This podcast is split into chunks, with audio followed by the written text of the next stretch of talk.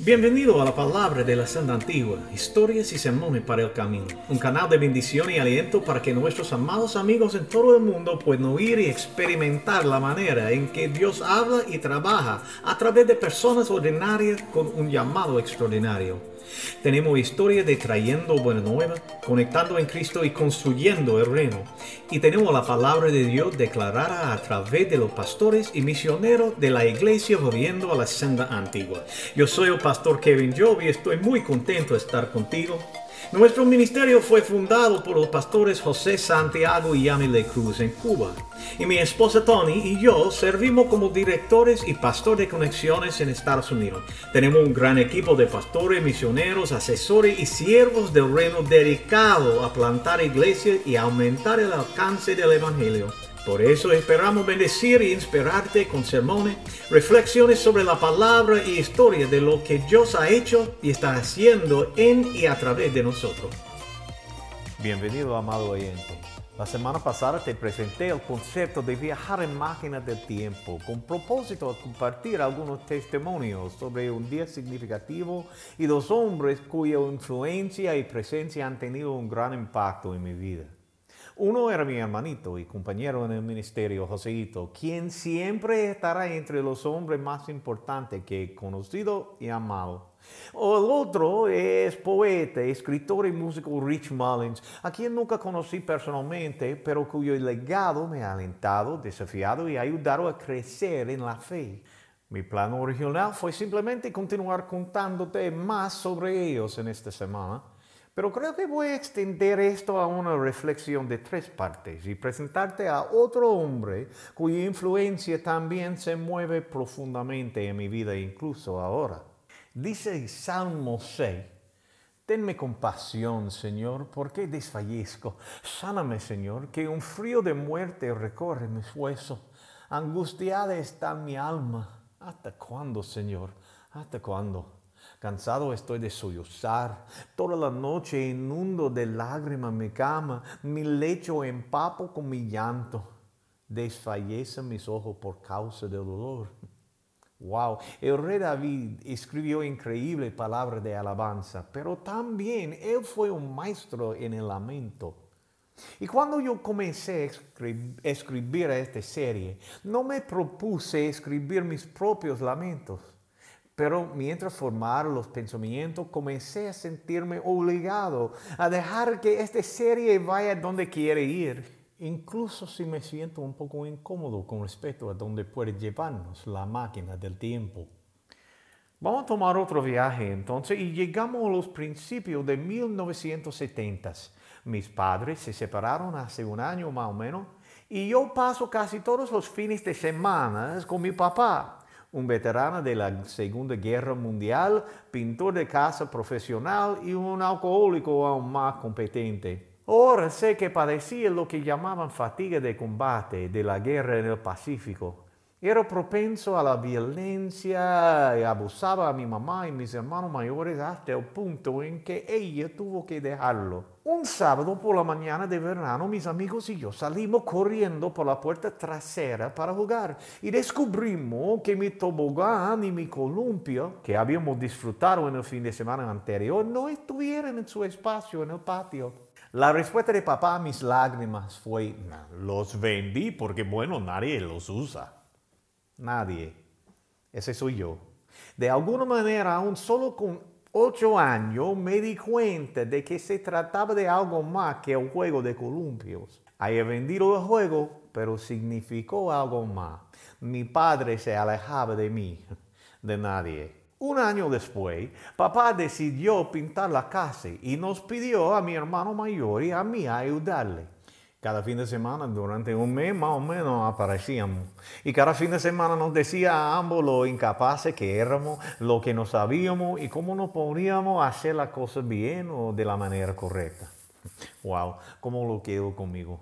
En el último episodio terminamos con el ensayo de Rich Mullins sobre la renovación y frustración inherente para aquellos de nosotros que percibimos que carecimos de las habilidades para hacerlo con éxito hablando el Evangelio a, un ático que está trabajando para restaurar Él se habló palabras que resuenan profundamente en mí. Dice, yo sé cómo duele, te rompen. A menudo me ha tragado con la basura que me deja mi propia renovación. Yo sé lo que es conformarse por el grave acto de una fuerte voluntad en la desesperación de creer que eres un espacio perdido.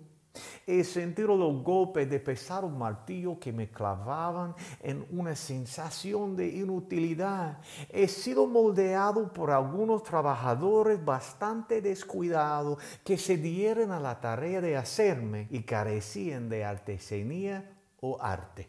Entonces, habiendo sido convencido como niño por papá de mi incapacidad para construir o renovar, yo lucho mucho con este tipo de proyecto incluso ahora. Mira, yo tengo 58 años y me da vergüenza admitir, pero de hecho, yo tengo una historia de éxito en estas cosas que se remonta a casi 20 años. Con ayuda de hermanos de armas, ejecuté una remodelación de rescate a una gran escala a la casa de mi tía inválida y en mis propios hogares instalé cercas y paredes de patio, nivelé un patio inclinado para instalar un juego para mis hijos y repavimenté la entrada de mi casa, colgué persiana nueva, puse piso, quité capa gruesa de pintura y restauré la madera, construí carpintería nueva y reemplacé iluminación e toma corriente y grifo. He dimensionado y instalado balaustres de escaleras, colgado puertas y diseñado y llevado a cabo la renovación de cuatro baños. Y he perdido la cuenta de la cantidad de espacio que he pintado con éxito. Pero ¿sabe algo? Al llevar a cabo casi cada uno de esos esfuerzos para renovar, restaurar, reconstruir o remodelar, he sido implacablemente cruel conmigo mismo. A pesar de toda la evidencia de lo contrario, las palabras que me martillaba y las actitudes que sentí cuando era niño lograron convencerme de que no puedo hacer mucho más que demoler. Recientemente me da vergüenza admitir que mi hija menor habló y me dijo que yo soy demasiado duro conmigo mismo en este proyecto. Para poner honesto, es mucho más profundo que eso. Tengo miedo de decir esto y tengo miedo de continuar este hilo de discusión en este foro, pero cada semana digo que tenemos testimonio de lo que Dios está haciendo en y a través de nosotros. Mire, el Señor parece bastante dispuesto a trabajar a través de mí en cosas que pueden sonar impresionantes a los oyentes, pero al mismo tiempo el Señor todavía está trabajando en mí como un viejo ático que parece no estar convencido de que saldrá bien en la transformación. Vamos a tomar una breve pausa. Síguete con nosotros para de la senda antigua. Nuestra gran esperanza es llevar la luz del reino de Dios hasta los lugares más oscuros y ver a la gente liberada de su cautividad. El ministerio está fundado por conexiones en Cristo y nuestra base financiera depende de acompañamiento regular de amados amigos como tú. Si quisieras ser un compañero de pacto o contribuir a la obra del ministerio, ve a nuestra página de web ancientpathministries.org. Echa un vistazo a la iglesia en acción y aprender cómo puedes ser parte de trayendo buenas nuevas, conectando en Cristo, construyendo el reino. Y estamos de vuelta y volvemos a la máquina del tiempo. Vamos a saltar adelante hasta solo hace dos semanas, el 9 de septiembre 2022. Yo leí en la prensa que después de muchos años se resolvió una enorme demanda colectiva contra los Boy Scouts of America. Y esto me llevó a muchos otros lugares en el tiempo. 1 de agosto 2007 el primer equipo misionero de la iglesia Norwood Grace llegó a Joveano, Cuba. Era mi segundo viaje y llegamos a una casa que no reconocí. Cuando salió Yami, mi sobrino, se me ocurrió algo asombroso. Pues unos meses antes yo recibí un correo electrónico de Joseito y me dijo que me iba a hacer un lugar para quedarme en la casa. Eso suena muy dulce, pero en 2007 era ilegal para cualquier extranjero pasar la noche en un hogar cubano. Sin embargo, cuando llegamos a casa se veía completamente diferente porque mi hermanito había construido una habitación nueva para Tony y yo.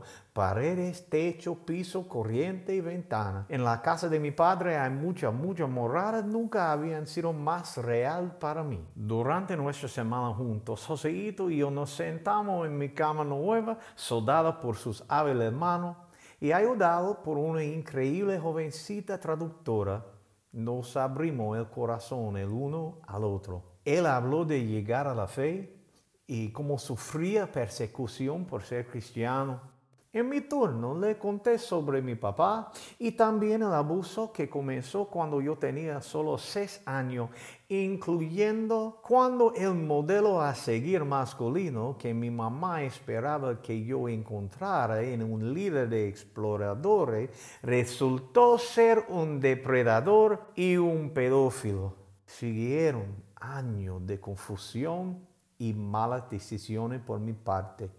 Me moría de miedo compartirlo todo con mi hermano. Mira, había ciertas cosas que no quería decir en voz alta. Pero, como registra mi diario del viaje, él me entendió bien. Yo escribí, cuando lo miré a Joséito, sus ojos estaban llenos de lágrimas. Y me dijo que me quiere y me admira y me respeta aún más sabiendo mi testimonio. Y pasamos los siguientes 14 años haciendo lo que solo hacen verdaderos hermanos. Compartir, cuidar, luchar, fajar, perdonar, abrazar y trabajar juntos con nuestras maravillosas esposas. Antes del fin del año de 2020, 82 mil exploradores habían informado nuestras historias del abuso sexual a manos de líderes a quienes se les había confiado para ayudarnos a ser físicamente fuertes, mentalmente despiertos y moralmente rectos.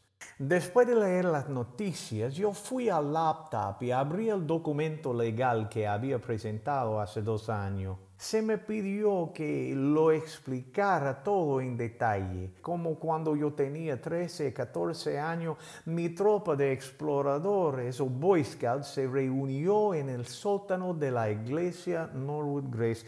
Yo tuve que explicar cómo nos acercó y edificó nuestra confianza con fines de semana en su casa noches en el cine y montones de pornografía con la que nos para interactuar. Y como los grupos se hicieran más pequeños hasta que solo un par de nosotros íbamos de excursión y como finalmente me consiguió solo los fines de semana cuando yo había comenzado a dejar de esperanza con relación con mi papá.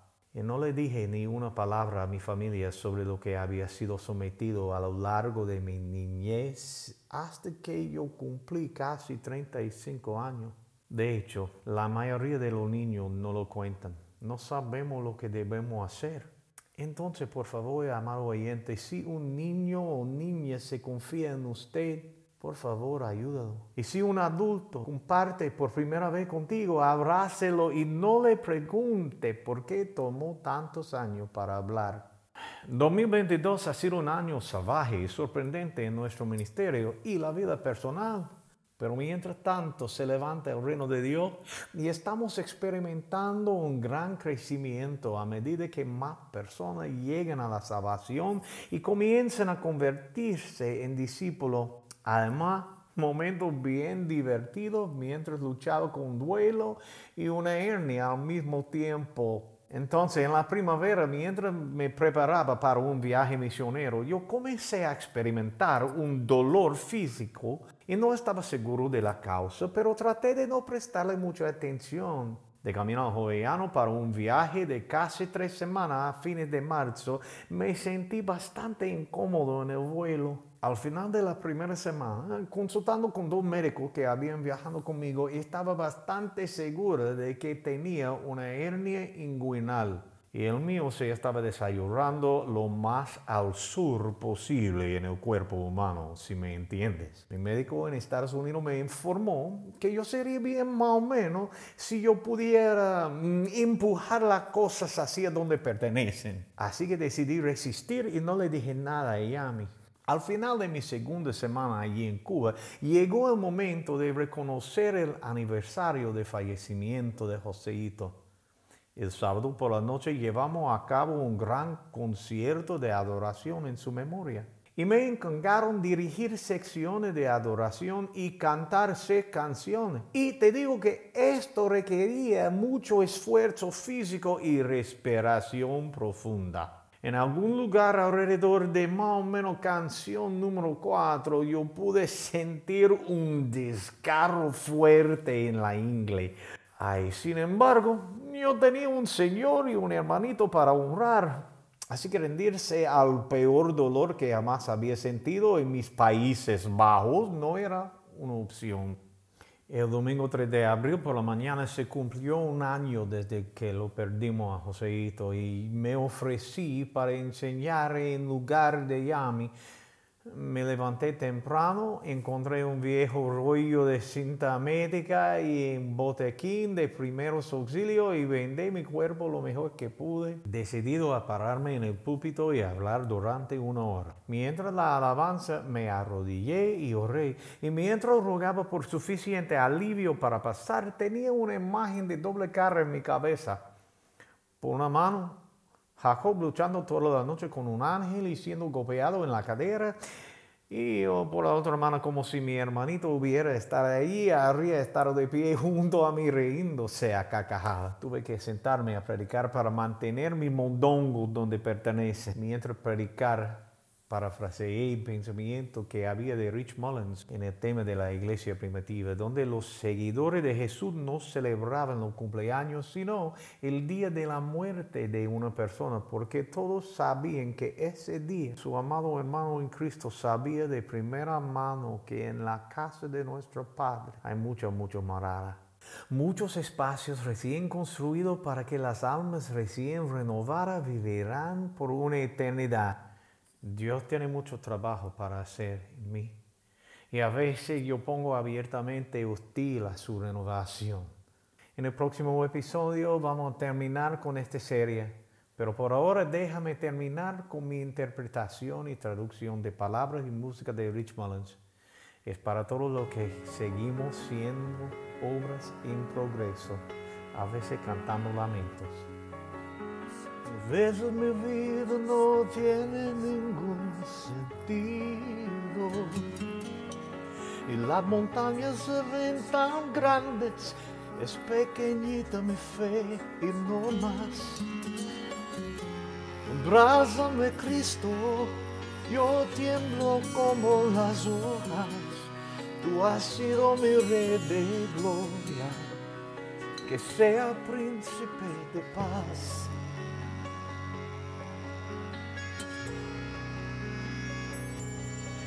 Me despierto en la noche y siento la oscuridad. El calor en mi alma es tanto, yo juro que se quema mi corazón. Abrázame Cristo, yo tiemblo como las hojas. Tú has sido mi rey de gloria que sea príncipe de paz. Rendirse no es natural a mí.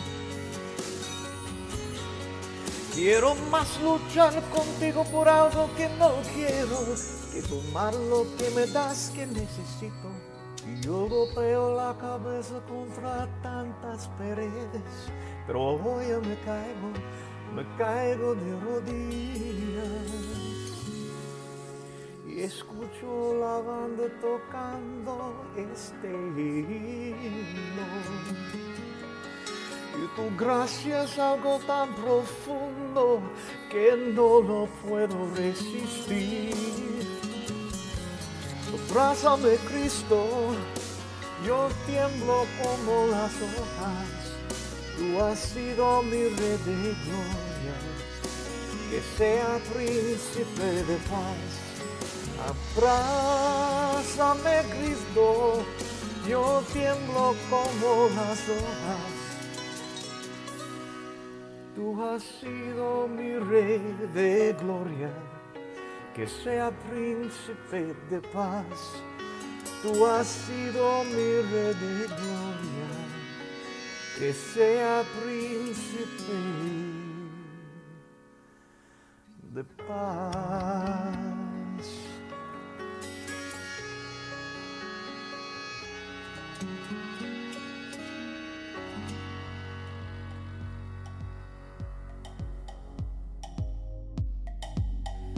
Entonces, queridos amigos, esto nos lleva al final del episodio de hoy. Gracias por estar con nosotros. Una vez más, asegúrate de visitar nuestra página de web ancientpathministries.org. Clic me gusta y síguenos en Facebook y síguenos en Instagram a Europa Ancient Path Ministries. Te habla Pastor Kevin Job por la iglesia volviendo a la senda antigua. Esperamos verte la próxima vez. Que Dios te bendiga mucho. Vete y sea la iglesia.